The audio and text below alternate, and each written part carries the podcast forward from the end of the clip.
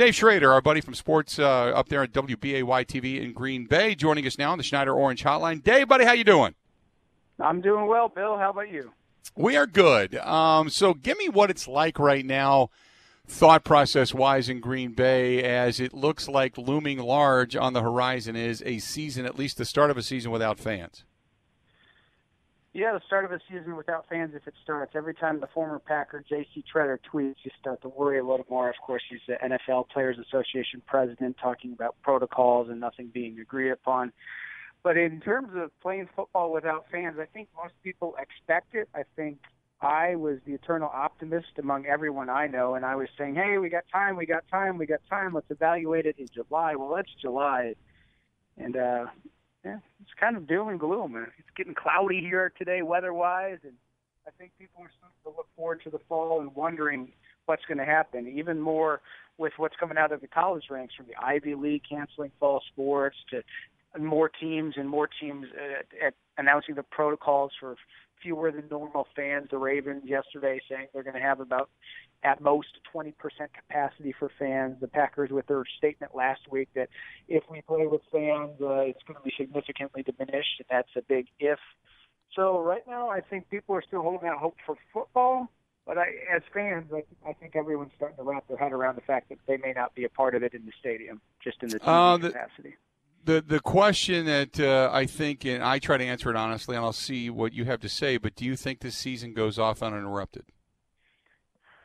Uh, uninterrupted is an interesting question because I think it's more likely that it gets delayed at the start than it gets interrupted. Personally, again, that's the optimist in me. I know some people think when the weather gets cooler, it's going to be worse, but it's pretty bad now.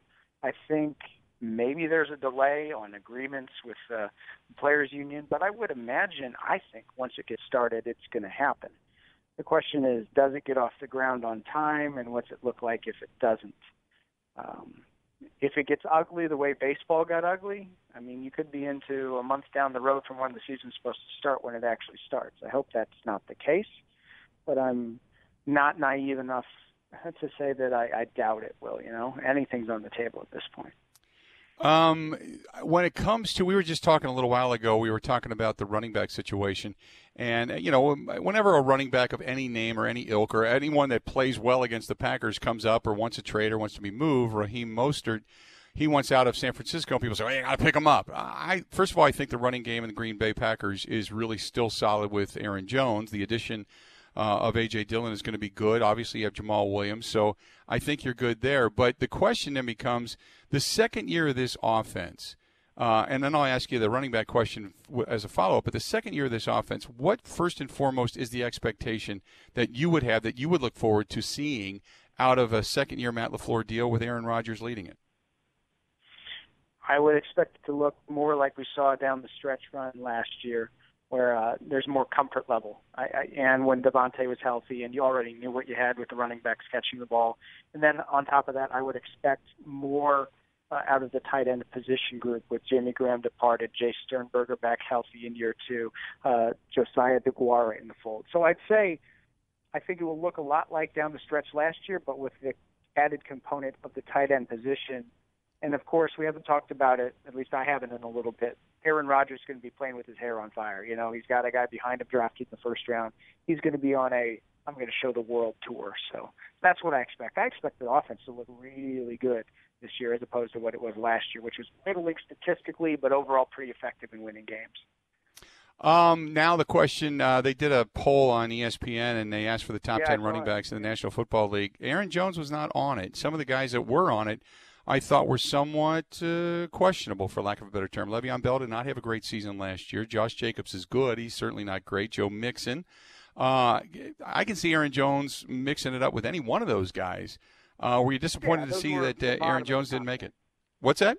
Yeah, those, those guys bottom of the top ten. I would put Aaron Jones right around, you know, somewhere in the six, seven, eight range. I think in the NFL, and I'm sure he hates to hear that. He he he had the stats last year. He led, tied for the touchdown lead with McCaffrey. Uh, he had thousand yards rushing. He had a, he had great season statistically. Um, it's going to be tough for him to get paid though, like McCaffrey was. I just don't think that's in the cards. I think most NFL teams are reticent and very hesitant to pay their uh, their running backs because they see what they can get the second and third and fourth round, time after time after time. And I think the writing's on the wall with the addition of AJ Dillon. Uh, big contract's not coming for Aaron Jones, so I, I think he's probably talent, you know, top ten in the league. But I don't think he's going to get paid like it, and I think that, at least in Green Bay, that's just a lot of the running back. It's it's tough. Don't be a running back, kids. Yeah. Um, the value of do you see though cyclically because we go through this where all of a sudden it's it's all passing game, it's all quarterbacks, and it's quarterback driven league. Now you're seeing different guys. Derrick Henry being used, Saquon Barkley being used, Dalvin Cook being used. Yeah. It's still a quarterback driven league, but we're starting to see now this, especially with this Shanahan success, we're now seeing this trend back towards motion, play action, the running back. Do you see the running back value going up anytime soon? The value in terms of dollars, no. The value in terms of wins, yes. The problem is the most productive a running back is is during his rookie deal. And with a new CBA in place again, with a rookie wage scale again, I see the lot in life for running backs as absolute crap. Because by the time you get to that second contract, you're not as worth you're not worth as much as you were the first time around, and you weren't able to capitalize out of college because of that rookie wage scale. It's just it's a self defeating cycle for the running back position until the rookie wage scale is uh, amended to in some way account for the fact that running backs are getting absolutely hosed. It's a tough lot, lot in life. Um, then again, uh, throughout the rest of the, the, the, the, league, or not the rest of the league, but more so the division, um, I really I start to look at this and, and I try to put, you know, who is going to be really tracking the heels of the Green Bay Packers. The only thing I can think of uh, in all honesty, is if if Kirk Cousins got a taste of the postseason, finally got his first win, the monkey's off his back. Offensively speaking, while they did get rid of Stefon Diggs, they filled in nicely. If they can get some of those prospects to come to fruition, their offensive line they bolstered last year, he had better protection, and and Dalvin Cook is all that the way he's supposed to be in a really good tight end. That even with an eroding defense, that still may be the team to knock off. Correct?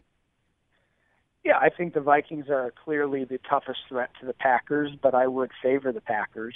Even when the Vikings had those really talented teams, I always said if Aaron Rodgers is healthy, he's the man to beat in the division. He makes his team the team to beat in the division. I know Aaron's getting older, but I still think that the Packers are the team to beat.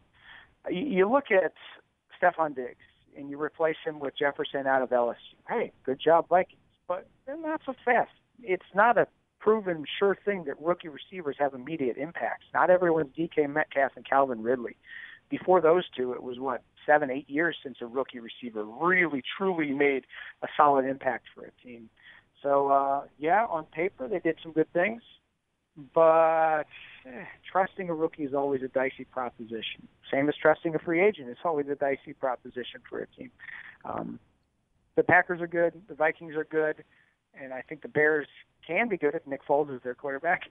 And I think the division will be competitive. It's going to be tough for the Packers to run the table, go six and zero oh against the division again, and win all the close games that they did last year. That's going to be a tough thing to do.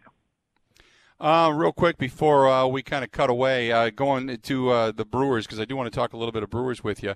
Um, how much uh, you know? We we get calls from Green Bay all the time, but up there, what kind of coverage are the Brewers getting right now? Uh, man, we showed highlights of yesterday's inter squad squad scrimmage, and I expect us to do the same every single day till baseball returns. We are in a sports-free vacuum right now. We've got NASCAR and golf, but I know there's some MLS fans out there, not me.